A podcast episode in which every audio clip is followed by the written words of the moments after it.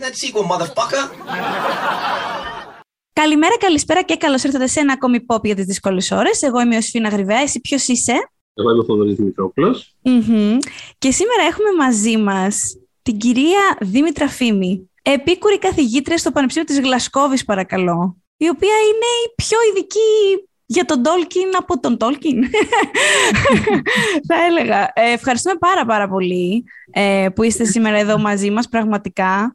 Είχα μεγάλη, όταν τέλος πάντων είπα στο Θοδωρή να την καλέσουμε, θα μας πει ναι. Μετά είδα κιόλας ότι είχατε μιλήσει και στο άρθρο του Vanity Fair για τη σειρά του Lord of the Rings του Amazon και λέω τώρα παρά είναι busy αυτός ο άνθρωπος για να, για να έρθει στο podcast μας, αλλά ήμασταν πάρα πολύ τυχεροί. Εμ, Να είστε καλά. Να είστε καλά. Δεν, δεν, έχω, έχω πάρα πολύ καιρό να έρθω στην Ελλάδα λόγω του, του COVID, ε. λόγω της όλης κατάστασης που ζούμε όλοι τα, τα τελευταία δύο-τρία χρόνια. Και, Μμ, μμ. ενώ έχω, έχω κάνει κάποιες ομιλίες στο παρελθόν, ναι, είναι, είναι, είναι, είναι αρκετός καιρός και Μμμ. είναι καλή ευκαιρία αυτή. Είναι καλή και να μιλήσω και ευκαιρία. λίγο ελληνικά. για το θέμα. Αυτό, να μιλήσετε για τον Τόλκιν στα ελληνικά κιόλας.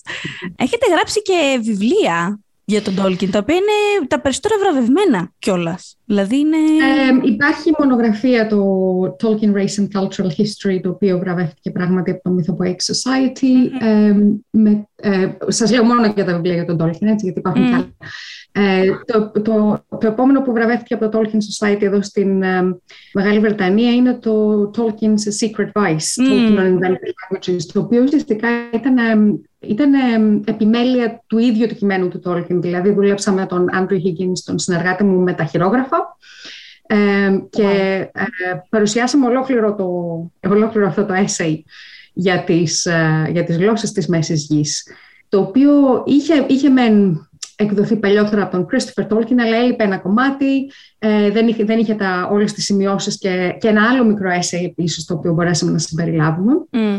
Άρα ουσιαστικά αυτό είναι τα λόγια του ίδιου του Tolkien όπου, όπου ε, πραγματεύεται το πώς ε, δημιούργησε τις γλώσσες του με, με εισαγωγή δική μας, με ε, σημειώσεις, με ένα κόντα που στο αυτό πα- παρακολουθούμε πώς οι γλώσσες, εξελ- ε, γενικά οι, οι γλώσσες, δεν ξέρω πώς να το πω αυτό, invented languages, art languages, ε, οι- Μμμ. τεχνητές γλώσσες, τεχνητές γλώσσες πιθανόν, ε, εξελίχθηκαν αργότερα μέχρι που φτάνουμε ας πούμε, στο Game of Thrones και, σ- και στις, στις γλώσσες όπως βρίσκονται στην μικρή οθόνη ή στη μεγάλη οθόνη.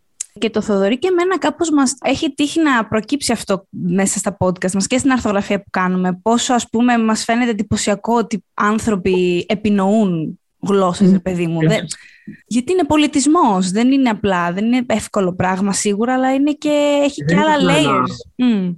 Εγώ, δεν είναι απλά ένα μικρό πράγμα ότι ας πούμε, κάποιος πιέσει κάποιες λέξεις που έβαλε ας πούμε, στο στόμα κάποιων ηρών, κάποιες τυχαίες λέξεις, κάποιους ήχους που ακούγονται, ξωτική ισχύση, οτιδήποτε τέλος πάντων μπορεί να νομίζει ο καθένας, είναι ότι υπάρχει ολόκληρο... ε, Υπάρχει ολόκληρη αυτό. δομή. Υπάρχει δομή γραμματική, υπάρχει δο- δομή συντακτική. Ε, για τον Tolkien συγκεκριμένα υπήρχε, υπάρχουν συγκεκριμένοι κανόνες για το πώς ε, συνδυάζεις ήχους και ποιες, ποιους ήχους επιτρέπει κάθε γλώσσα, γιατί δεν είναι μία. Α, α, οι γλώσσες που επινόησε ο Tolkien είναι πολλές. Και, και, και, και μάλιστα ποια, επίσης ποιες είναι οι, πώς συνδέονται αυτές οι γλώσσες. Δηλαδή ε, η Quenya και η Sindarin που είναι οι δύο βασικές γλώσσες των Ναι. ξωτικών, Μμ. υποτίθεται ότι ξεκίνησαν ως μια κοινή γλώσσα στο παρελθόν και σιγά σιγά όπως ας πούμε τα ξωτικά εμ, βρε- βρέθηκαν σε διαφορετικά σημεία του, του χάρτη, οι γλώσσες αυτές σιγά σιγά άλλαξαν και διαμορφώθηκαν διαφορετικά. Ε, Όλη αυτή η σκέψη δηλαδή είναι. Είναι στο- φοβερό στο και, κομμάτι. και είναι και από τους συγγραφείς που έφτιαξαν πρώτα τις γλώσσες κάπως και μετά προσάρμοσαν το κείμενο σε αυτές. Με, Είναι λίγο περίπου. πιο πολύπλοκο αυτό. δηλαδή, μμμ. ε, αν, αν κοιτάξεις κανείς πίσω στα αρχικά του κείμενα, Μμμ. υπήρχαν ιστορίες πριν τις γλώσσες και υπήρχαν και γλώσσες πριν τις ιστορίες. Απλά σε κάποιο σημείο πολύ νωρίς στην, Μμμ. στην δημιουργική του ας πούμε, πορεία, Μμμ. αυτά τα δύο πράγματα βρέθηκαν μαζί συνδεδεμένα και δεν, δεν χωρίστηκαν ποτέ ξανά. Όντως, μερικές φορές τον βλέπεις τον βλέπεις τα χειρόγραφα να, να σχηματίζει καινούριου γραμματικούς κανόνες, καινούριε λέξεις και έρχονται ιστορίες στο μυαλό του. Άλλες φορές είναι το ανάποδο. Η ιστορία του δείχνει ότι αυτό κάτι δεν έχω εξηγήσει σωστά στι γλώσσε και πρέπει να πάω να το φτιάξω. Και τα δύο δηλαδή, και οι δύο αυτές οι Το, γεγο... processes. το γεγονός ότι πήραζε πάρα πολύ τα ίδια του τα γραπτά, πάρα πολύ. Δηλαδή, δεν ξέρω, δε- δεν μου είναι... προ- Έξι έχω- δεκαετίες.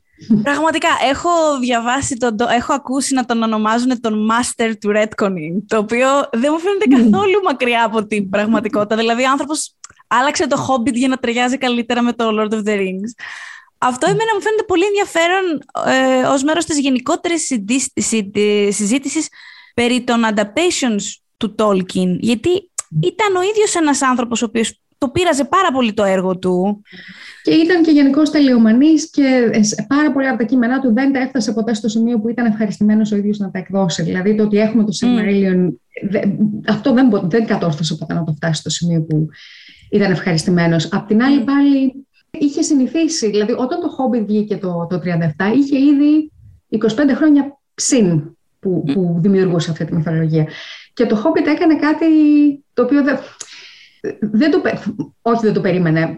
Ήταν, ήταν μια ξαφνική παρέμβαση όπου ξαφνικά ένα κομμάτι της μυθολογίας δεν μπορούσε πια να αλλάξει. Γιατί, αν και το άλλαξε αργότερα, δεν μπορούσε πια να αλλάξει γιατί ήταν πια εκτυπωμένο και γιατί ήταν ε, τα λόγια του ίδιου του συγγραφέα στο χαρτί το οποίο τα έχει, έχει αποφασίσει ότι αυτό είναι και ως εκεί. Ενώ το Hobbit ουσιαστικά αρχικά δεν ξεκίνησε ως κομμάτι της μέσης γης. Ήταν μια ιστορία για τα παιδιά του και σιγά σιγά, ε, επειδή αυτή η δομή της μυθολογίας ήταν ε, στο μυαλό του συνεχώς, όλο και άρχισε να συνδέεται με αυτό. Όταν δηλαδή βγήκε το Hobbit, ξαφνικά κατάλαβα ότι υπάρχουν πολλά ζητήματα τώρα που πρέπει να τα λύσει, που δεν μπορεί να συνεχίσει να τα, mm. να τα ανακατεύει. Πρέπει κάπως κάποια πράγματα να, να γίνουν ε, to get fixed. Ε, αυτό είναι το πρόβλημα που σκεφτόμουν ότι θα έχουμε σήμερα. Ότι όταν μιλάω για τον Tolkien, συνήθως μιλάω στα αγγλικά και γράφω στα αγγλικά και μου έρχονται εκφράσεις στο μυαλό και δεν, δεν μου έρχονται οι λέξεις στα ελληνικά. Δεν ανησυχείτε, είναι το κοινό μας πολύ εκτελεμένο σε αυτό το Ναι, ακούει εμάς να τα λέμε τα μισά στα αγγλικά. δεν θα έχουν πρόβλημα. Τώρα, ένα από τα πιο Μπορεί να είναι και το πιο διάσημο από τα γράμματα του Tolkien, νομίζω. Αυτό που απευθύνεται στον Milton Waldman, νομίζω είναι το πιο, αυτό που έχει κάνει τους περισσότερους γύρους τέλος πάντων.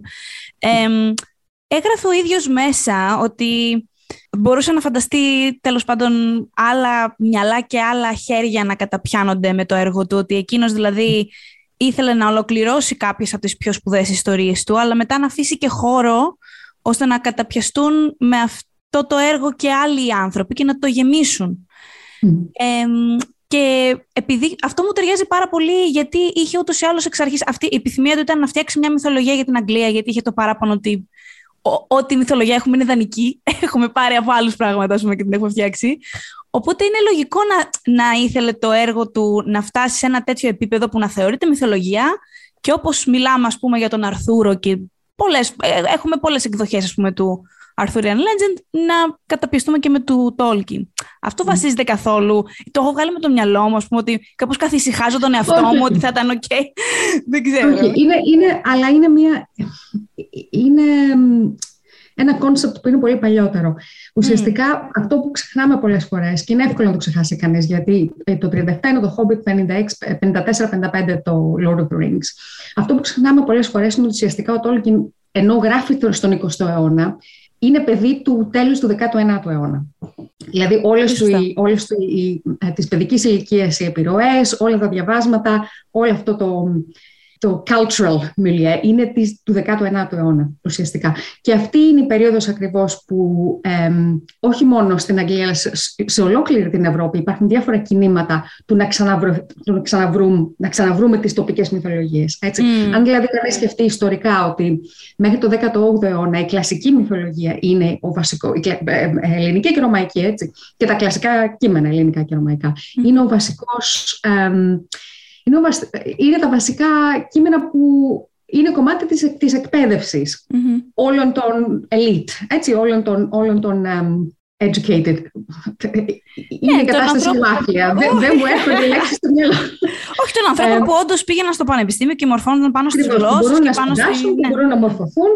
Αυτά τα κείμενα ήταν. Και, και, και επίσης η, η λογοτεχνία σε αυτά τα κείμενα ε, βασίζεται. Δηλαδή, αν δει κανείς, ακόμα και στη ρομαντική εποχή, έχουμε διάφορες εκδοχές των ελληνικών μύθων σε ποιήσεις, σε, σε, ε, σε ε, μυθιστορήματα κτλ από, το, από τα τέλη του 18ου αιώνα και μέχρι το 19ο αιώνα ξαφνικά έχουμε αυτό που λέγεται romantic nationalism, ρομαντικός εθνικισμός, όπου ξαφνικά mm. αρχίζουν οι διάφορες ευρωπαϊκές χώρες και μιλάμε τώρα για όλη την Ευρώπη, έτσι, σκανδιναβικές χώρες, οι χώρες που μιλάνε γλώσσες με βάση τα λατινικά. Αργότερα, λίγο αργότερα με τις ανατολικές χώρες. Και επίσης στη Φιλανδία, που είναι ένα βασικό, μια βασική επιρροή για τον Τόλκιν, ναι, ξαφνικά πολύ. υπάρχει αυτή η, η τάση του πού είναι τα δικά μας κείμενα, πού είναι η δική μας μυθολογία. Και το βασικό μοντέλο που φαίνεται ότι ο Τόλκιν συγκεκριμένα θαυμάζει πολύ είναι το μοντέλο της Φιλανδίας, με το οποίο ε, ο Ελίας Λόρνροτ, ο, ο συγγραφέας της Καλαβάλα, ε, ταξίδεψε σε όλη την, σε όλη την αγροτική, ουσιαστικά, όχι στις πόλεις, είναι στα χωριά, mm. σε όλη την αγροτική Φιλανδία και μάζεψε Μάζεψε ε, λαογραφία, μάζεψε ιστορίες, μάζεψε ποίηματα και όλα αυτά τα, τα συνέθεσε μαζί και έφτιαξε αυτό που λέμε σήμερα η Καλβάλα, το οποίο δεν ήταν όλο μαζί ένα κομμάτι το οποίο είχε μία δομή συγκεκριμένη. Ήταν διάφορα κομμάτια από εδώ και από εκεί, αλλά τα έφτιαξε μαζί και τα, και τα συνέθεσε σε αυτό το, το κείμενο που το λέμε τώρα μυθολογία. Όταν λοιπόν έχεις ένα μοντέλο, και μάλιστα αυτό το κείμενο όχι απλά έγινε αποδεκτό ως η φιλανδική μυθολογία, αλλά ήταν ένα, ένας βασικός λόγος για το ότι η Φιλανδία τελικά ε, ε, απέκτησε εθνική ανεξαρτησία. Έτσι, ήτανε, ήταν το όνειρο αυτό, έτσι ουσιαστικά. Mm-hmm. Ε, όταν λοιπόν έχουμε κάποιο στον Τόλκιν, ο οποίος, όπως λέτε, ε, η, η θρύλη του βασιλιά Αρθούρου, το Μαμπινόκιον, η Ιρλανδική θρύλη, όλα αυτά είναι ήδη ε, γνωστά. Mm. Και η Αγγλία αυτή που μέχρι εκείνη τη στιγμή, μέχρι το τέλος του 19ου αιώνα είναι πολιτικά σε, σε ανώτερο επίπεδο, έχει, έχει, έχει, την, έχει τη δύναμη και την, την κυριαρχία, αλλά δεν έχει μυθολογία. Και είμαστε τώρα στο κομμάτι αυτό του 10, τέλος του 19ου αιώνα, που η Βρετανική British Empire, δεν μου έρχεται η λέξη. Η αυτοκρατορία. Αυτοκρατορία. σιγά σιγά να διαλύεται. Έχει αρχίσει, φαίνεται δηλαδή, έχει γίνει το Boer Wars, έχουν αρχίσει σιγά σιγά να χάνονται εδάφη. Φαίνεται ότι το πράγμα πηγαίνει προς προς τον 20ο αιώνα, όπου το έχει, ε, ε, φτάσαμε στο Commonwealth δηλαδή, αλλά όχι στην αυτοκρατορία όπως ήταν. Και σε εκείνο το σημείο ακριβώς και την περίοδο που αρχίζει να γράφει ο Τόλκιν, γίνεται μια προσπάθεια του να του να ξανασυσταθεί η αγγλική μυθολογία. Έχουμε δηλαδή πολλούς άλλους λόγιους που αρχίζουν να μαζεύουν πάλι ε, λαογραφία, αρχίζουν να μαζεύουν ε, ποίηματα, αρχίζουν να μαζεύουν ό,τι έχει απομείνει. Αλλά βασικά δεν έχει απομείνει πάρα πολύ σε αυτό το σημείο, γιατί ήταν σχετικώ αργά. Άρα μπορούμε να διαβάσουμε το, το, το, την, το πόσο Tolkien ξεκίνησε, ταιριάζει ακριβώς με εκείνη την περίοδο. Και όταν δηλαδή λέει στο Milton Waldman αργότερα other minds and hands, right? Mm. Άλλα μυαλά και άλλα χέρια. Αυτό ακριβώς συνέβη και στη Φιλανδία. Δηλαδή, άμα κανείς σκεφτεί στο, τη, τη, μουσική του Γιάννη Σιμπέλιους που βασίζεται στην Καλαβάλα ή την τεράστια αυτή, το τεράστιο αυτό κίνημα ε, της καλή τέχνη και το, ε, οι πίνακες, η ζωγραφική που βασίζονται στην Καλαβάλα, νομίζω ότι αυτό κυρίως έχει στο μυαλό του εκείνο το διάστημα. Αλλά αργότερα, βεβαίως, αργότερα βεβαίως, καταλαβαίνει πια ότι αυτό έχει και μια άλλη διάσταση, γιατί το έργο του αρχίζει να ε, αρχίζουμε να έχουμε ε, εικονογραφηση αρχίζουμε να έχουμε δραματοποιήσεις. Όλο αυτό το πράγμα πηγαίνει προς το adaptation, αυτό που λέμε σήμερα. Adaptation. Ήταν και ο ίδιος ο Τόλκιν εντωμεταξύ αυτά τα άλλα μυαλά και άλλα χέρια. Γιατί ας πούμε την Καλεβα... το, το, Καλεβάλα, το, ε, η ιστορία του Κούλερβο είναι, είναι fan fiction. Δεν ξέρω αν είναι ιερόσιλο που το λέω έτσι, αλλά έχει πιάσει ένα χαρακτήρα από την Καλεβάλα και έχει φτιάξει μια ιστορία γύρω από αυτόν. Αυτός είναι ο ορισμός του fan fiction. Να διαβάσω εγώ Harry Potter, ας πούμε, και να γράψω μια ιστορία ξεχωριστή, τελείως διαφορετική για την Hermione Granger. Η, μόνη διαφορά, και γι' αυτό δεν θα το έλεγα fan fiction, είναι ότι υποτίθεται ότι το αρχικό κείμενο δεν ανήκει σε έναν συγκεκριμένο συγγραφέα με το όνομά του και το copyright. Σωστό. Είναι κάτι που υποτίθεται ότι ανήκει σε μια ολόκληρη ναι. Κοινωνική ομάδα, σε μια ολόκληρη σε ένα ολόκληρο έθνος στην περίπτωση αυτή. Έτσι. Mm. Ότι δηλαδή αυτά τα κείμενα. Και ουσιαστικά μπορεί να το, να το σκεφτεί κανείς αυτό, ότι η λογογραφία, αυτό, η λογογραφία και η μυθογραφία αυτό mm. κάνουν ανά του αιώνε. Το ίδιο κείμενο το, ξανα, το, το δουλεύουμε και το, και το παρουσιάζουμε με διαφορετικό τρόπο. Ακόμα και στην αρχαία Ελλάδα, οι αρχαίες τραγωδίες βασίζονται σε ιστορίες που το, το κοινό τις ήξερε. Απλά ο κάθε, ο κάθε αρχαίος συγγραφής κάνει κάτι λίγο διαφορετικό. Έτσι, δηλαδή αυτή, αυτή, αυτό το process δεν είναι καινούριο.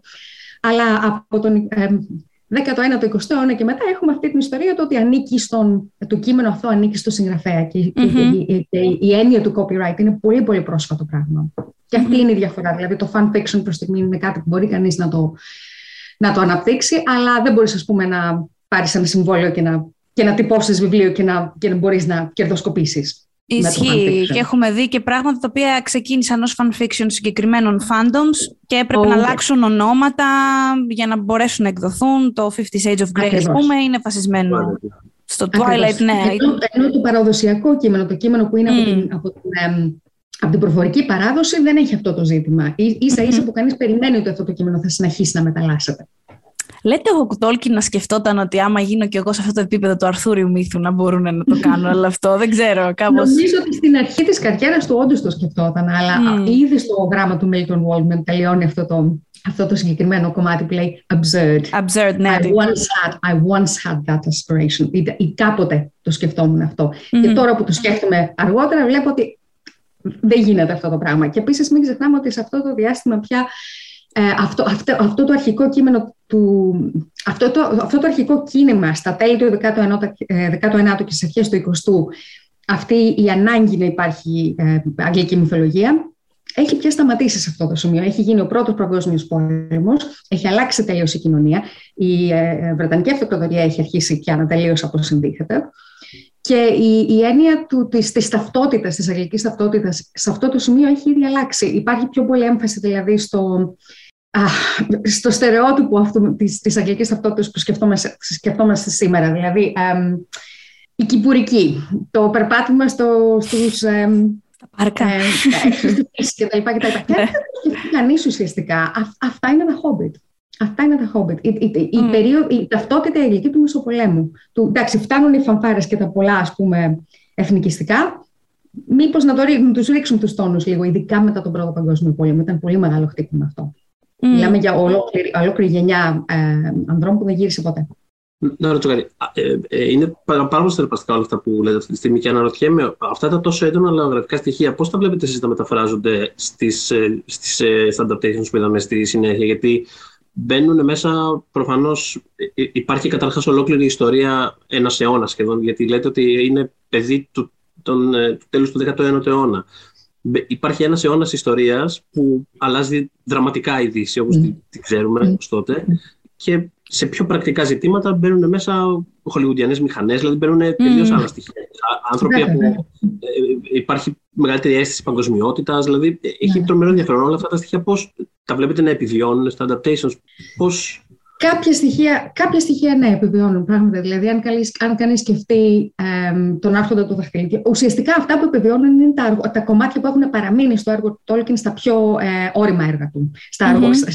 στο, στο αργότερο κομμάτι της, ε, της καριέρας του. Πάρα πολύ ε, λίγοι ε, αναγνώστες, let alone πούμε, τα media, κοιτάνε την, τα μεταγενέστερα. Α, τα πρώτα. Ναι. Τα, τα πρώιμα, ε, ουσιαστικά εμείς που είμαστε οι ερευνητές τα ξέρουμε καλά, αυτοί που είναι πάρα πολύ ας πούμε loyal fans τα ξέρουν καλά, αλλά ουσιαστικά από το, από το Lord of the Rings και μετά είναι η περίοδος αυτή που, που ε, τείνουν να κοιτούν. Αλλά ακόμα και σε αυτά έχουν μείνει κομμάτια. Δηλαδή, αν σκεφτούμε συγκεκριμένα το, τον άρχοντα των χτελιδιών και σκεφτούμε συγκεκριμένα τις σκηνές με τους Riders of Rohan, Mm. Του, τους Πώς το μεταφράζουμε στα ελληνικά; Αυτό. Δεν, ε, πλέον στο, μυα, στο μυαλό μου είναι Riders of Rohan, δεν υπάρχει ελληνική. Οπότε δεν πειράζει. Οι σκηνές εκεί, δηλαδή, με το που φτάνουν ο Γκάνταλφ, ο Λέγκολα, ο Άργουν και ο Γκίμλι στο Χέοροτ, στο, στο, στο παλάτι του mm. Θέοντεν, η σκηνή αυτή είναι κομμάτι-κομμάτι, σχεδόν σειρά-σειρά από τον Beowulf. Mm. που είναι ένα από τα παλιότερα κείμενα στη, στην ε, αγγλοσαξονική λογοτεχνία. Ε, δηλαδή έχουμε τη σκηνή όπου του σταματάει, στην, καταρχάς του σταματάει ο πρώτος ε, φρουρός, του σταματάει ο δεύτερος φρουρός και του ζητάει να, να αφήσουν τα όπλα τους έξω και μετά τελικά όταν μπαίνουν μέσα ε, έχουν αυτό, αυτή την, τη διένεξη με τον Green ναι, ναι. Mm. Ακριβώς αυτό συμβαίνει και στον Beowulf. Ακριβώς αυτό. Είναι δηλαδή σκηνή-σκηνή. Ε, Τόσο πολύ που ο Christopher Tolkien είπε ότι αυτή η σκηνή είναι Beowulfian. It's a Beowulfian scene στο Lord of Κάποια από αυτά δηλαδή τα κομμάτια έχουν παραμείνει πράγματι. Ή μπορεί κανείς να σκεφτεί επίσης το μοτίβο του, του, του ότι τα ξωτικά τελικώς ε, αποχωρούν προς τη Δύση και αυτό το ταξίδι, το θαλάσσιο ταξίδι προς τη Δύση είναι κάτι το οποίο ε, στην, στην κελτική μυθολογία το βλέπουμε πολύ, ουσιαστικά στην Ιρλανδική μυθολογία κυρίως και μεταχριστιανική Ιρλανδική ε, λογοτεχνία. Αυτή η ιδέα του ότι υπάρχει ένας παράδεισος, ένας επίγειος παράδεισος κάπου προς τη Δύση όπου πηγαίνει mm. κανείς μέσω της θάλασσας. Πολλά από αυτά έχουν απομείνει. Ε, πολλά από αυτά έχουν αλλάξει πάρα πολύ επίσης. Ε, είναι, είναι, ε, είπα, είπατε για τον Κούλερβο. Ο κούλεβο είναι ένα πολύ βασικό στοιχείο του χαρακτήρα του Τούριν του Ράμπαρ, όπως είναι στο Silmarillion. Mm. Πολλά από αυτά είναι εκεί. Απλά δεν είναι τόσο, δεν είναι τόσο γνωστά βασικά. Είναι, είναι και αυτό ένα, ένα, ένα σημείο. Το ότι αυτές οι μυθολογίες, οι, τα, τα original κείμενα δηλαδή, δεν είναι τόσο γνωστά. Για τον Tolkien αυτά ήταν που έκανε μάθουμε κάθε μέρα στο πανεπιστήμιο, ήταν η βασική του bread and butter. Ε, Άρα είναι εκεί, απλά δεν τα βλέπουμε πάντα καθαρά και φανερά. Για εσάς που είναι bread and butter ο Tolkien, όταν βλέπετε ας πούμε τις ταινίες του Peter Jackson, μπορείτε να διαχωρίσετε τη γνώση σας στη βαθιά του Tolkien και το βλέπω τρεις ταινίες για να περάσω ωραία ας πούμε και δεν κάνω τα πάντα nitpick. Mm, Κανείς δεν θέλει να δει αυτέ τι ταινίες μαζί μου. Με ενδιαφέρει αυτή η συζήτηση. Αυτό όμως το κάνανε, αλλά αυτό το κάνανε πολύ καλά και λειτουργεί σωστά κτλ. Βασικά, Υπάρχουν τρία επίπεδα. Όταν φτάνουμε στις ταινίες, τα επίπεδα είναι τρία. Με τον Tolkien μόνο υπάρχουν δύο επίπεδα. Ε, συγκεκριμένα με τη λαογραφία. Υπάρχει η λαογραφία που υπάρχει, η προπάρχουσα λαογραφία που χρησιμοποιεί, όπως είπαμε, κάποιο, το, το κείμενο Beowulf και πολλά άλλα.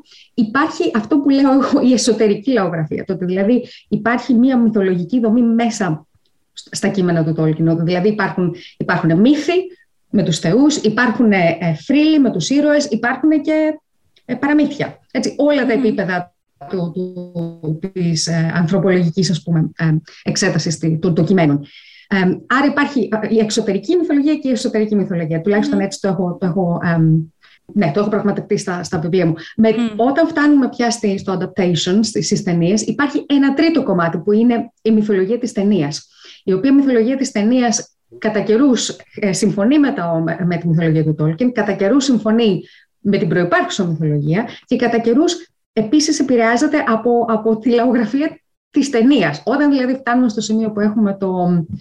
Πώς να, σας δώσω ένα παράδειγμα για να το καταλάβετε. Όταν φτάνουμε στο Paths of the Dead, mm-hmm. right?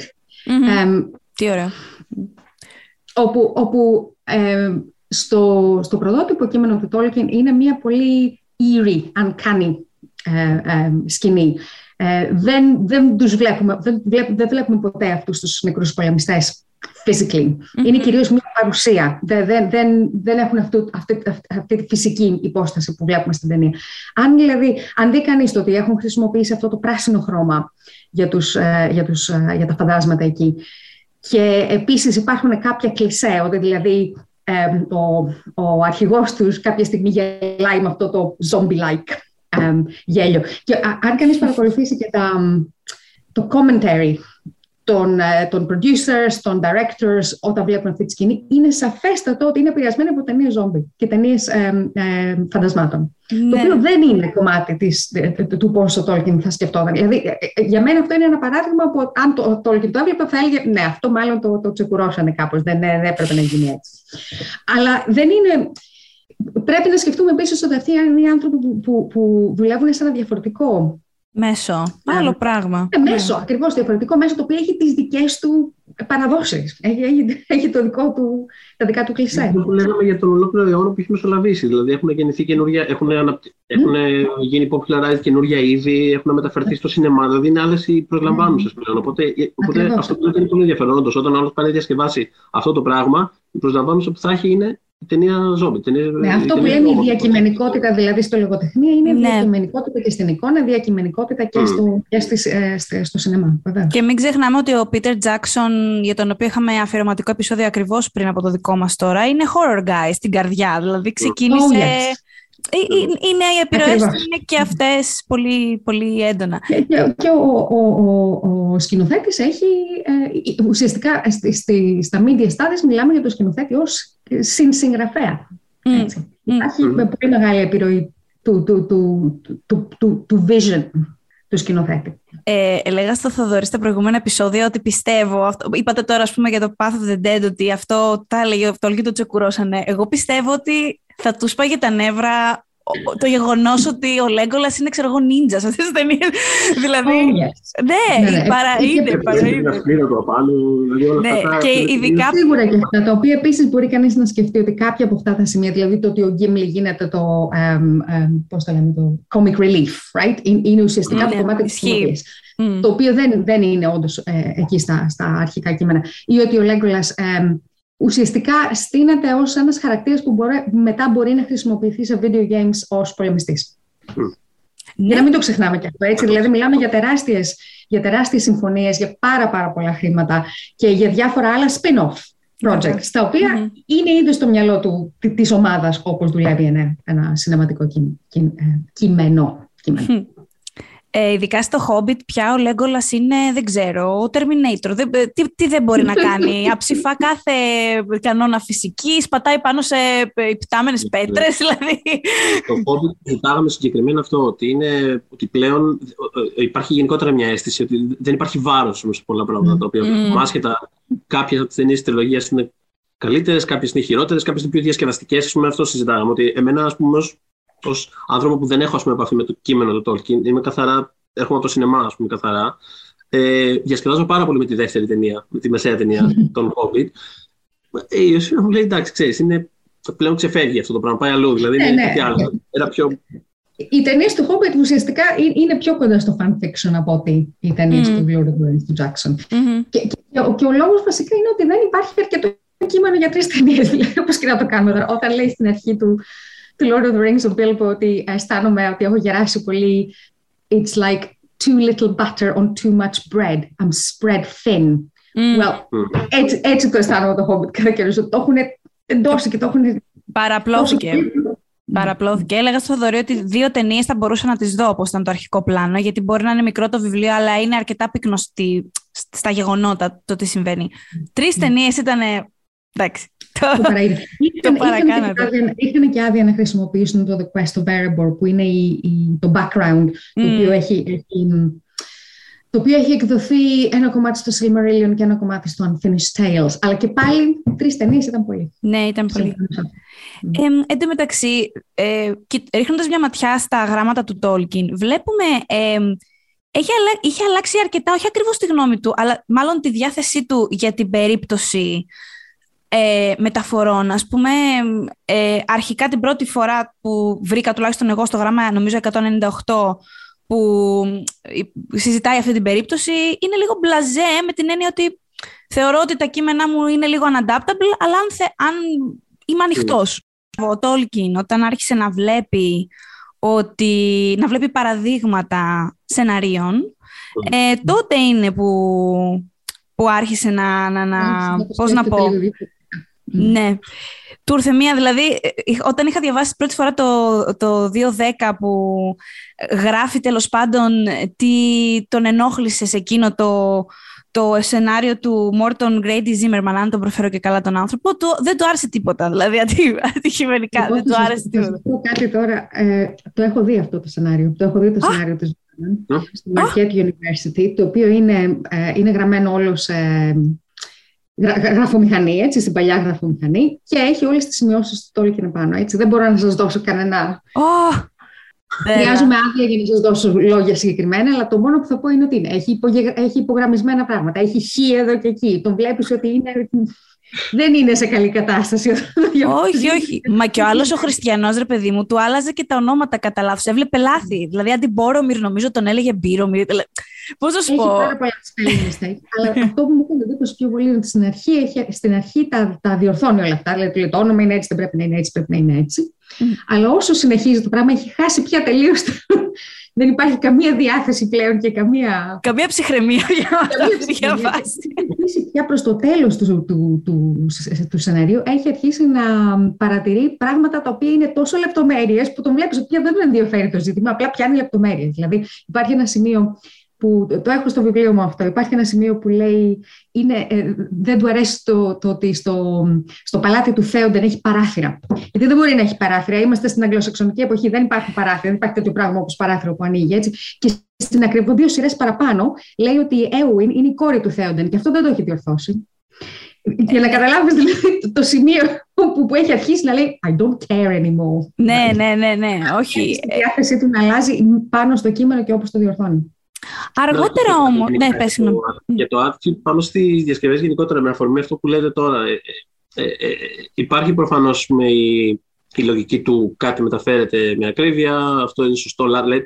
Τώρα αυτό όπως, όπως το περιγράφετε είναι σαν διόρθωση γραπτού, ας πούμε, από καθηγητή. Ναι, ακριβώς. Αυτό είναι λάθος.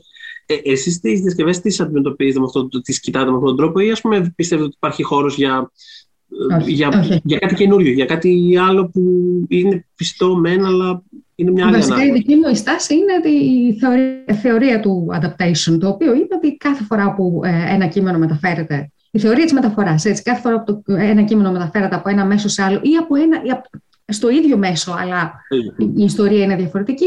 Προφανώς περιμένουμε, ε, πώς το λέει η Linda Hudson, που είναι η βασική, ας πούμε, ε, που έχει γράψει θεωρία πάνω σε αυτό. It's replication without repetition. Είναι, ναι. Ε, είναι το ίδιο, αλλά δεν είναι το ίδιο. Και δεν μπορεί να είναι το ιδιο Ε, κάθε μεταφορά ουσιαστικά είναι τόσο ε, μια, είναι τόσο μια προσπάθεια του να ξαναπείς την ίδια αλλά είναι επίσης και μια προσπάθεια του να, να πεις την ιστορία στο, στο, στη στιγμή που βρίσκεσαι, στην εποχή που βρίσκεσαι, στις, στις, στις πολιτικές πεπιθήσεις που έχεις. Στο, μια, μια μεταφορά μπορεί να είναι μια κριτική του κειμένου του αρχικού. Ε, μία μεταφορά μπορεί να, είναι, ναι. ε, να, να, προσπαθεί να βρει τα κενά του κειμένου του αρχικού. Υπάρχουν ε, πάρα, πάρα πολλές διαφορετικές ε, πτυχές του τι mm. κάνει η μεταφορά. Αλλά δεν μπορεί ποτέ να είναι ακριβώς το ίδιο πράγμα.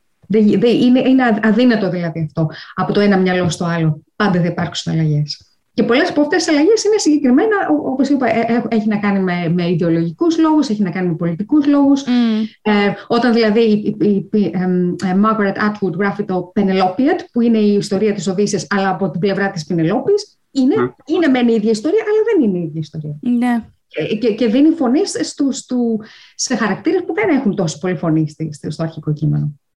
Και ακριβώς το ίδιο πράγμα γίνεται με τα, με τα, με τα κείμενα του Τόλκιν. Και εν τέλει τα, τα πούλησε τα δικαιώματα. Δεν θέλω να με άκαρδη καθόλου. δηλαδή, ίσα ίσα μια ανησυχία μου και η αφορμή για τη συζήτησή μας αυτή, στο πρώτο επεισόδιο που είχαμε κάνει με το Θοδωρή για το Fellowship, ήταν ότι Αναρωτιέμαι καμιά φορά βλέπω τις ταινίες, βρε παιδί μου, θα του άρεσε. Δεν χάνω τον ύπνο μου, αλλά το σκέφτομαι γιατί αγαπάω πάρα πολύ τις ταινίες, αλλά αγαπάω και τον Τόλκιν. Και θα ήθελα να του άρεσαν, ας πούμε, κάπως έτσι.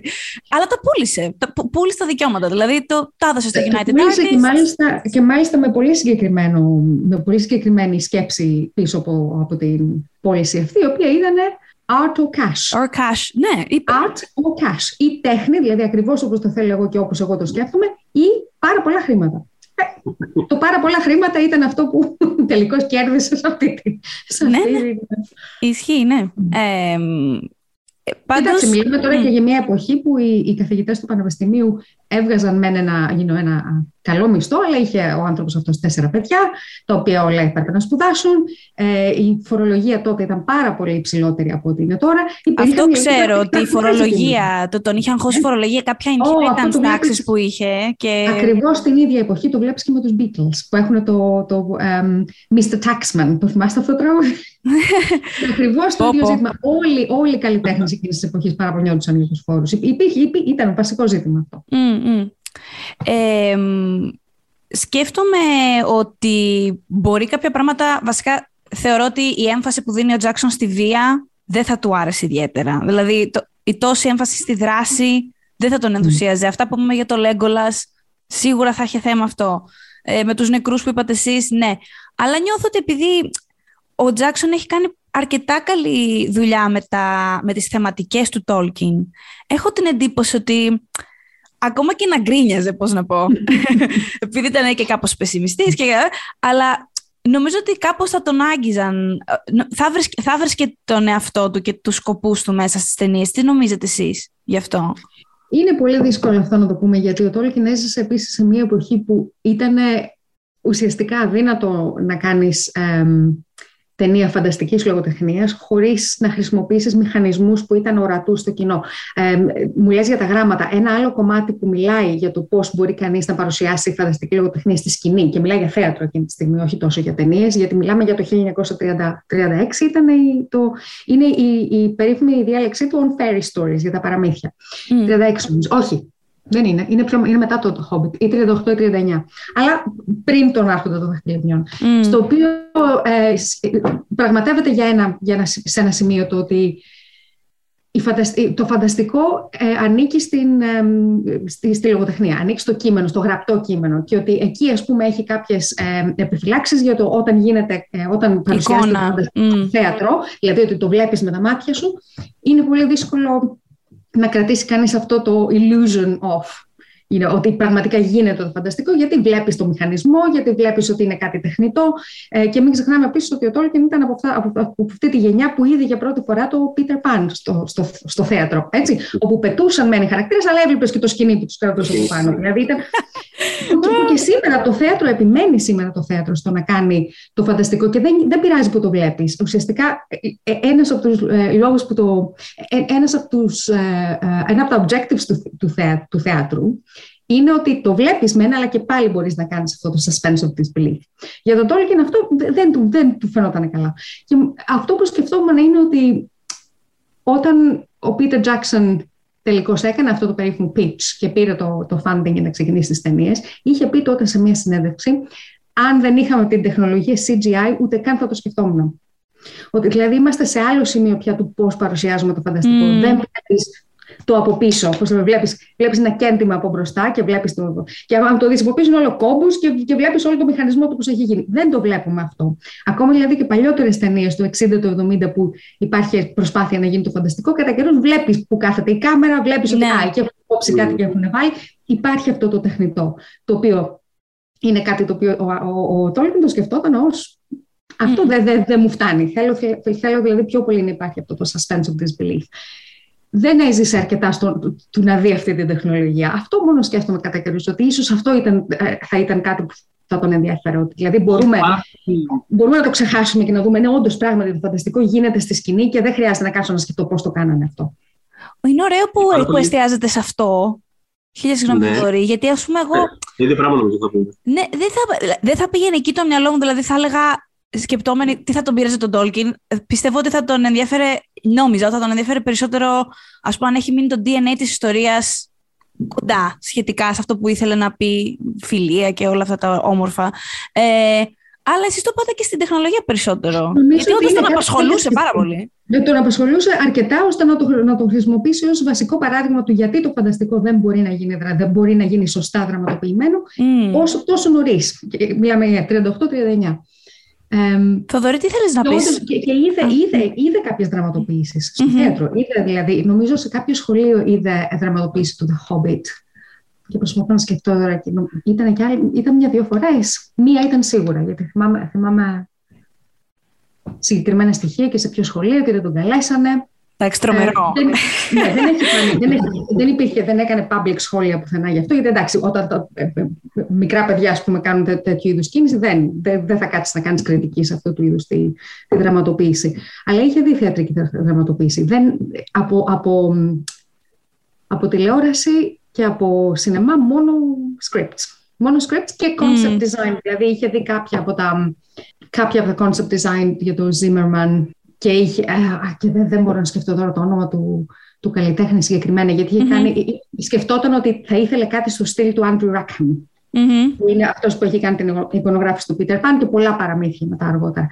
Το οποίο είναι επίσης ενδιαφέρον, δηλαδή ότι είχε στο μυαλό του ένα καλλιτεχνικό υπόδειγμα, κάποιο είδους μοντέλο πούμε, για το πώς θα μπορούσε να είναι αισθητικά uh-huh. ορατά το, το φανταστικό.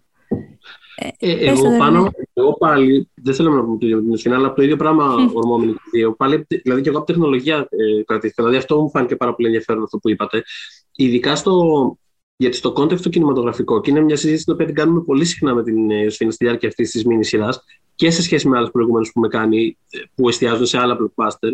Ε, και έχει να κάνει πάρα πολύ ε, ίσα ίσα με το, με το χειροπιαστό. Δηλαδή είναι προφανώς τεχνολογικά προϊόντα σε πολύ μεγάλο βαθμό. Ε, έχουν CGI και όλα αυτά.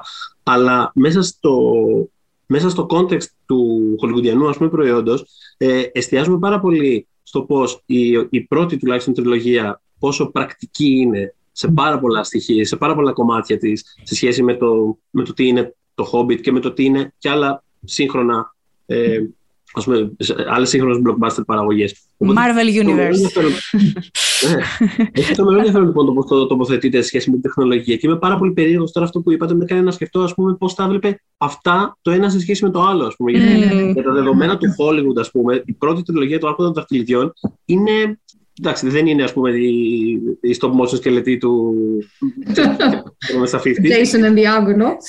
Ακριβώς, αλλά, αλλά είναι πιο κοντά στο πνεύμα αυτού από ότι είναι ας πούμε, στο πνεύμα μιας ταινίας Marvel που είναι απλά CGI pixels χωρίς mm. κάποιο, κάποιο υπόβαθρο, κάποιο βάρος. Και σκεφτόμουν αυτό πάρα πολύ σε σχέση με αυτό που λέγατε. Εγώ καταλαβαίνω, Θοδωρή, ότι κρατάς την ελπίδα μου ζωντανή. Το ότι θέλω να του άρεσε. Εκεί θέλω να καταλήξω. Ότι πιστεύω ότι θα τα έβλεπε και στον context της εποχής θα έλεγε Καλή προσπάθεια. Δηλαδή, κάπως... ε, γιατί θα έβλεπε μετά το Hobbit και θα έλεγε Α, έτσι είναι όπως όταν τα κάνουν μόνο με CGI. Ε, όχι, καλύτερα η πρώτη. καλύτερα. Εδώ πέρα τουλάχιστον αναλογικά είναι σαν να βλέπει αυτό που είπατε. Είναι σαν να βλέπεις τα σκηνιά κατά κάποιο τρόπο. Δηλαδή, Ακριβώς αυτό. Δεν βλέπεις υπαρκτά όντα μπροστά σου. Ε, να κινούνται σε έναν υπαρκτό χώρο. Και φτάνουμε κιόλας πια στην τηλεοπτική σειρά που ετοιμάζεται. Έχετε δει τις ε, αντιδράσεις και πολλές θετικές βέβαια και ενθουσιασμό από το fandom, δεν το συζητώ.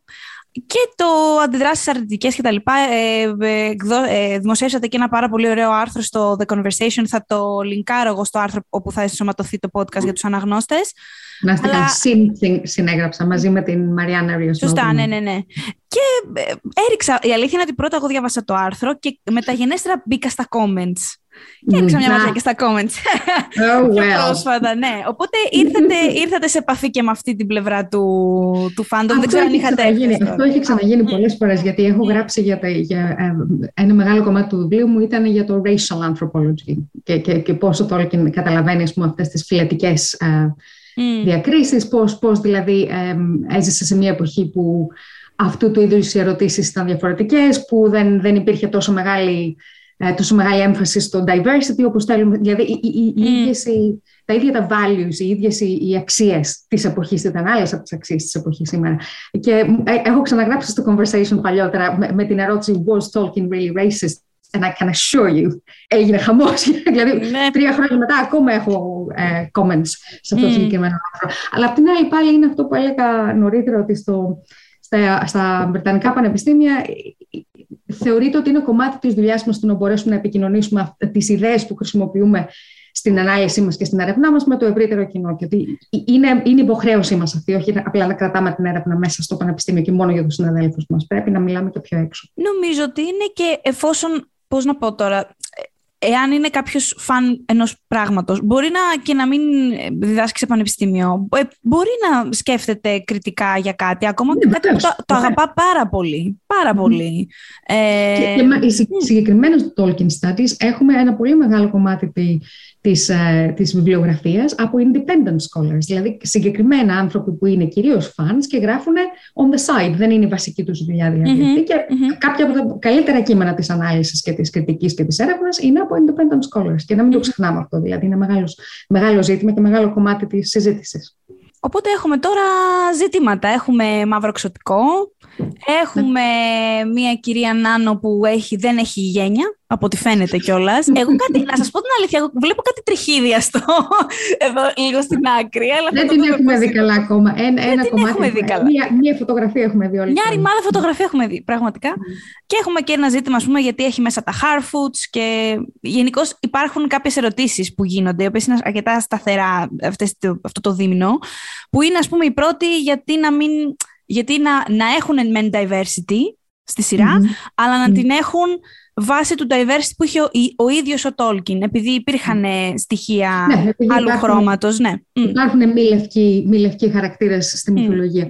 Ε, το πρόβλημα με αυτό είναι πολύ βασικό το, το, το, το ότι το λευκός, μη λευκός στην, στα original κείμενα είναι σε, μια, σε έναν άξονα καλού κακού.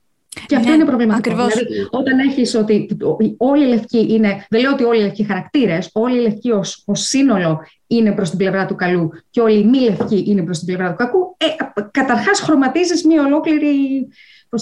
Πώς να το πω, moral. μια ολόκληρη ηθική, ηθική επιλογή που έχει να κάνει με το χρώμα του δέρματος των ναι, ναι, χαρακτήρων. Ναι, και... Το οποίο ήταν μεν ε, αποδεκτό την εποχή εκείνη, έχουμε, έχουμε, έχουμε ε, προχωρήσει. προχωρήσει, δόξα τω Θεώ, δηλαδή έχουμε προχωρήσει σε σημείο που δεν το σκεφτόμαστε έτσι αυτό το πράγμα. Και εγώ νομίζω και δηλαδή, ότι Ναι, συγγνώμη, πείτε μου. Ναι. Όχι, ότι αν δηλαδή κρατήσουμε αυτούς τους ίδιους τους διαχωρισμούς, ουσιαστικά τους, ε, τους, τους δίνουμε περισσότερη έμφαση και, το, και, και, είναι σαν να συμφωνούμε με αυτού του είδους τη, τη λογική. Ήταν και άλλος ένας άνθρωπος ο οποίος είχε μιλήσει πάρα πολύ κατά τον Ναζί. Συχαινόταν το apartheid με όλο, του, με όλο του την καρδιά, ας πούμε, έχει πει. το μήνυμα των βιβλίων του με, με αυτό, το αυτό, αυτό το πρόβλημα που, που πολύ σωστά λέτε ότι έχουν είναι ότι πρέπει να ενωθούμε για το κοινό ναι, ναι, καλό κλπ. Συνεργασία και, και, και ε, οπότε σκέφτομαι, ότι, ναι, οπότε σκέφτομαι ότι αν μη τι άλλο δεν μπορώ να το ξέρω σίγουρα αλλά νιώθω ότι έχει όλα τα φόντα σαν χαρακτήρας να είχε προσαρμοστεί στο, στο πώς προχωράμε. Δηλαδή, ναι, ναι, ναι, σαφώς. Μα, μα, αυτό το βλέπουμε ήδη και από το, το πώς είχε αλλάξει η γνώμη του, όταν δηλαδή έχει φτάσει στο σημείο να του ζητάνε να γίνει γερμανική μετάφραση του Hobbit και να του λένε ναι, αλλά είσαστε από Άριαν φυλή, από την Αρία φυλή και εκείνος να λέει όχι. Όταν όμως, αν δει κανείς ότι 20-25 χρόνια πιο πριν, όταν είναι στο σχολείο και μιλάει ε, για ένα συγκεκριμένο θέμα, ουσιαστικά μιλάει για, για το Shakespeare, mm-hmm αλλού για αλλού τελείως, αλλά κάνει κάποια, κάποια σχόλια τα οποία είναι τελείως ρατσιστικά. Αλλά εκεί είναι πολύ νεότερος, είναι σε άλλη φάση της ιστορίας, δεν, δεν έχουν γίνει ακόμα αυτά τα, τα, τα, τα έσχη και τα, όλα αυτά τα atrocities που έχουν γίνει αργότερα. Και, και ουσιαστικά και, και, και η κοινή γνώμη της επιστήμης έχει αλλάξει αυτό το διάστημα. Και μην ξεχνάμε ότι ο Τόλκιν είναι ένας άνθρωπος που έζησε στην Οξφόρδη ανάμεσα σε επιστήμονες, που αυτού του, ίδιου, αυτού του είδους οι συζητήσεις και συνομιλίες γίνονται σε, σε real χρόνο. Mm-hmm, Ζει δηλαδή αυτού του είδους τι συζητήσεις. Και έτσι όπως αλλάζει η επιστήμη. Γιατί παλιότερα, ε, ε, στο 19ο αιώνα, στα τέλη του 19ου, ακόμα και στις αρχές του 20ου, έχουμε και τους eugenics. Έχουμε ήδη επιστήμονες οι οποίοι συμφωνούν κατά βάση με, με, με, αυτά, με, με τις θεωρίες του ναζισμού αργότερα. Όταν όμως αρχίσει το πράγμα αυτό και πάει στα άκρα και δημιουργεί τα προβλήματα που δημιουργεί, εκεί ξαφνικά σαν να ξυπνάει η επιστήμη και να λέει «Ε, ένα λεπτό, τι γίνεται εδώ, αυτό, mm. αυτό δεν, δεν βγαίνει. Και σιγά σιγά αλλάζει η γνώμη mm. των επιστημόνων. Και ξέρουμε ότι ο Τόλκιν ήξερε τον Τζούλιαν Χάξλι, ήξερε πολλούς από αυτούς που ήταν, ε, ε, άλλαξαν όλη τη γνώμη της επιστήμης αυτό.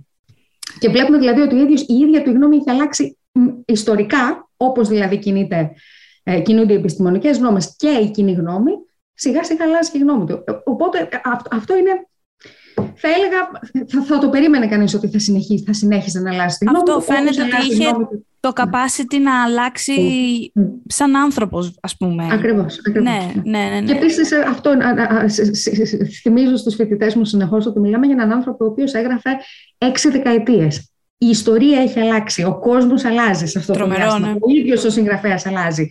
Εδώ βλέπουμε συγγραφείς που ήταν 10 χρόνια πριν, λένε, Όχι, αυτό δεν θα το έλεγα σήμερα. Έτσι. Μιλάμε για μια μεγάλη, μεγάλη, ένα μεγάλο σπαν χρόνων και, ε, και, και κοινής γνώμης και ιστορικών αλλαγών που γίνονται σε αυτό το διάστημα. Μα ναι, είναι. Εγώ ε, κείμενά μου πριν από 8 χρόνια κοιτάω και τρέχουν πολλές φορές. Δηλαδή θέλω να πω ότι αλλάζουν τα δεδομένα. Αλλά περσινά αλλάζουν... κείμενά μου κοιτάω. αλλάζουν οι άνθρωποι. Και αυτό δεν είναι με αυτό που λέγαμε πριν. Δηλαδή σε επίπεδο κειμένου μου κιόλας δεν είναι με αυτό που λέγαμε πριν με τα adaptations. Ότι όταν μιλάμε για μια απόσταση, μιλάμε για ε, μεταφορά από μέσο σε μέσο, μιλάμε για έναν αιώνα μετά, που έχουν αλλάξει πάρα πολλά Μιλάμε και για τον ίδιο τον Τόλκιν να αλλάζει, να κάνει μεταφορά του δικού του κειμένου από δεκαετία σε δεκαετία. Ναι. Και νιώθω ότι είναι μια συζήτηση γενικότερα που σε παραλλαγές της τη βλέπουμε, ε, τη βλέπουμε συνέχεια όταν πλέον μιλάμε, επειδή ζούμε σε ένα κόσμο ας πούμε, σε entertainment ας πούμε, επίπεδο ε, που κάπως ακολουθεί κάποιες παραδόσεις που υπάρχουν στα franchises, τα, κάποιοι legacy τίτλοι που κάπως επανερχόμαστε συνέχεια. Mm. Ε, και εμένα προσωπικά με ξεπερνάει ας πούμε, η ιδέα του, του, του να υπάρχει απόλυτη συνέπεια, του να ζητάμε απόλυτη συνέπεια ε, mm. σε ένα σπαν δεκαετίων. Δηλαδή, βλέπει ας πούμε, κάποιος σήμερα μια σημερινή σειρά Star Trek και η πρωταγωνίστρια είναι μια μαύρη γυναίκα, ας πούμε. Δεν μπορεί, mm. δηλαδή, δεν μπορεί να ψάχνεις να βρεις εσωτερική κειμενική συνέπεια με, με κάτι που γυρίστηκε πριν από κυριολεκτικά μισό αιώνα, ας πούμε. Δηλαδή, αυτό το πράγμα δεν με περνάει. Ναι. Και επίσης αυτά είναι χρόνια τώρα που συμβαίνουν. Δηλαδή, ε, δεν, το, δεν το βάλαμε στο άρθρο. Χρησιμοποίησαμε το παράδειγμα του Προμηθέα και του, και του, ε, και του ε, μη λευκού ηθοποιού που έγινε το casting πριν τέσσερα-πέντε ναι, ναι. χρόνια που ναι. έπαιξε Προμηθέα Δεσμότη. Αλλά αν δηλαδή κανείς σκεφτεί ακόμα πιο νωρίς και πολύ νωρίτερα από τον Τόλκιν, αν, αν σκεφτούμε τις αρχές του 19ου αιώνα που έχουμε συγκεκριμένα στο Λονδίνο, σε σκηνές του Λονδίνου, ε, μαύρο ηθοποιό ο οποίος παίζει Shakespeare, παίζει Βασιλιά Λίρ, παίζει Edward. Mm. Δεν είναι τίποτα καινούριο. ναι, ναι, ναι. που πάει πίσω γύρω στα 200 χρόνια τώρα, έτσι. Ισχύει, ισχύει. Και, και, και κάθε, εν μεταξύ, δεν βάζουμε και μυαλό, γιατί κάθε χρόνο γίνεται η ίδια συζήτηση. Δηλαδή τώρα, oh, yes. πούμε, έπαιξε ο Dev Patel ε, σε Αρθούριο Μύθο, στο Green Knight, έπαιξε ah, στον Away, ναι. πάλι τα ίδια που βάλανε τον Ινδό να παίξει τον... Εν τω μεταξύ είναι και μία... Ε, ε, υπάρχει ας πούμε μια ιδέα ότι η Αγγλία στα χρόνια τέλος πάντων που έχουν επηρεάσει τον Τόλκιν ήταν ολόλευκη, πάλευκη. Αλλά αυτό το πράγμα δεν, δεν υποστηρίζεται. Ποτέ όλα. Όχι, δεν, ναι. υποστηρίζεται. Και, και υπάρχει πάρα πολύ μεγάλη ε, πολύ μεγάλο εύρος έρευνας, ειδικά τα τελευταία 20 χρόνια, για το ακριβώς πώς ήταν η Μεσαιωνική Βρετανία και η Μεσαιωνική Ευρώπη mm-hmm. πιο συγκεκριμένα. Και επίσης ακόμα και πιο πριν, δηλαδή, αν σκεφτούμε για, τα, για τους ρωμαϊκούς χρόνους, mm. ε, πόση έρευνα υπάρχει για το πώ η Ρωμαϊκή Αυτοκρατορία ήταν ένα melting pot και είχαμε ε, πολλές διαφορετικές εθνότητες. Και στο άρθρο σας αναφέρετε και τους Vikings, ότι mm. και εκείνοι που δεν ήταν, ας πούμε, μια ολοκάθαρη λευκή... Όχι, όχι, γιατί μιλάμε πάντα, ειδικά όταν μιλάμε για, για λαούς και, και, και κοινωνικά στρώματα τα οποία δουλεύουν με το εμπόριο. Έτσι. Ουσιαστικά ναι, αυτοί οι άνθρωποι ταξιδεύουν συνεχώς, που υπάρχει παραδόσο με άλλους πολιτισμούς. Η Αγγλία είναι νησί, έχει λιμάνια. ναι, ναι. Αυτή η έννοια της, του, της, του καθαρού φίλου δεν υπάρχει. Είναι, είναι ένα illusion. Mm, mm. Εσείς ανυπομονείτε καθόλου για τη σειρά. Ενώ ε, έχετε περιέργεια, ίσως ανυπομονείτε δεν είναι καλή λέξη. Mm. Βεβαίως, βεβαίως. Και επίσης, εντάξει, νομίζω ότι δεν, δεν υπάρχει ζήτημα να το πω αυτό, γιατί δεν. Το έχω πει άλλη μια φορά public. Ε, ουσιαστικά, εγώ ήμουν ε, σύμβουλος σε μία από τις ε, σε, μία, σε ένα από τα bids που δεν ήταν, ε, δεν, δεν, τελικά, δεν πήρε τη σειρά αυτή. Δηλαδή το, το Amazon έκανε bid για το Lord of the Rings και κάποιες άλλες εταιρείες έκαναν, δεν θέλω να πούμε πια, αλλά ήμουνα, mm. ήμουνα σύμβουλος με μια άλλη. Οπότε έχω δει ήδη um, versions της ιστορίας mm-hmm. και σχέδιο του πώς θα μπορούσε να είχε γίνει. Άρα mm-hmm. έχω ήδη στο μυαλό μου κάτι, κά, κάποιες, κάποιες, ε, κάποια πιθανά σενάρια. Ε, ναι, και προφανώς, προφανώς υπάρχει ε, ανυπομονησία, αλλά ε, επίσης είμαι ακαδημαϊκός, το οποίο σημαίνει ότι αυτά που μου αρέσουν θα τα πω, αυτά που δεν μου αρέσουν επίσης θα τα πω, γιατί αυτή είναι η δουλειά μας. Και σίγουρα θα υπάρξουν κάποια σημεία στα οποία θα θέλω να κάνω κριτική. Αλλά όχι για το, για, για το χρώμα του, του δέρματος των ηθοποιών. Αυτό είναι mm.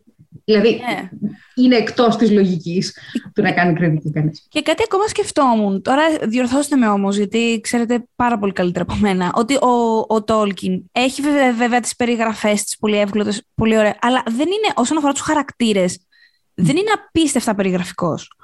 Οπότε. Επίσης, δεν είναι και στην τέχνη του. Δηλαδή, όταν ο ίδιος ε, εικονογραφεί και ο ίδιος χρησιμοποιούσε πάρα πολλές φορές ε, ζωγραφική προσπαθώντας να βρει ε, τοπογραφικά σημεία, χάρτες, ε, κτίρια πολλές σημεία, σημεία του τοπίου αλλά δεν ήταν ποτέ καλό στο να ζωγραφίζει συγκεκριμένους χαρακτήρες και ειδικά ανθρώπινα.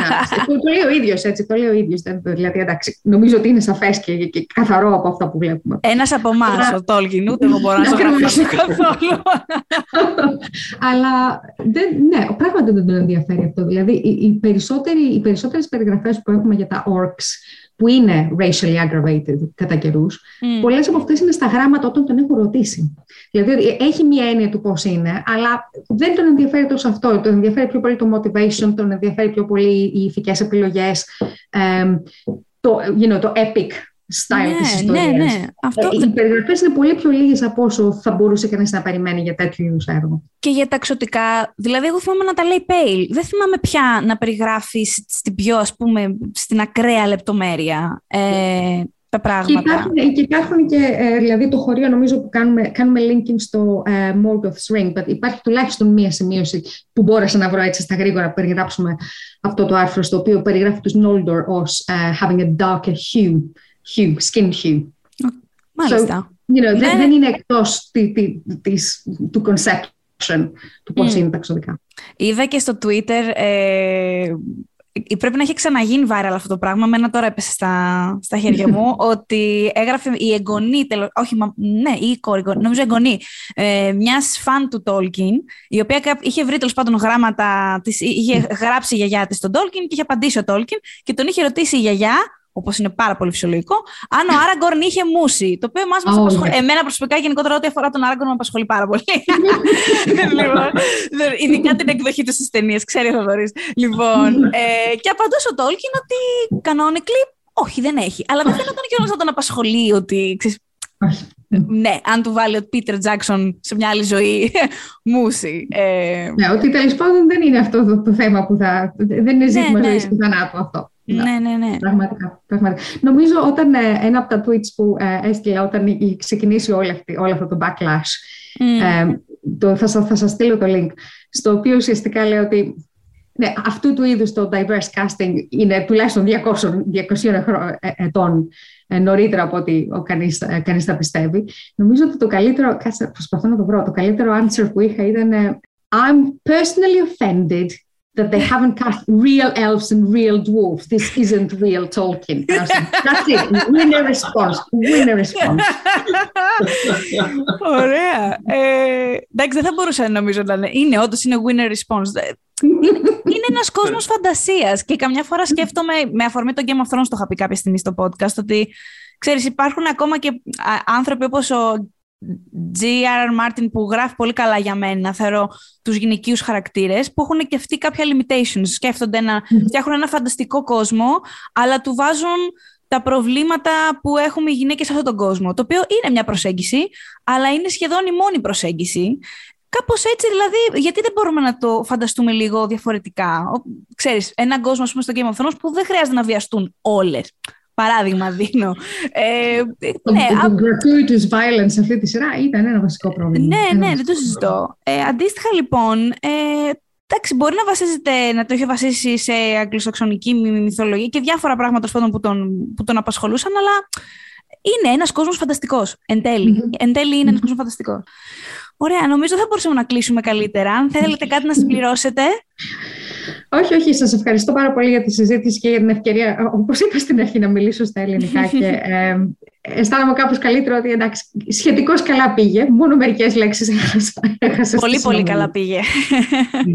να είστε καλά και να συνεχίσετε την καλή προσπάθεια για αυτό.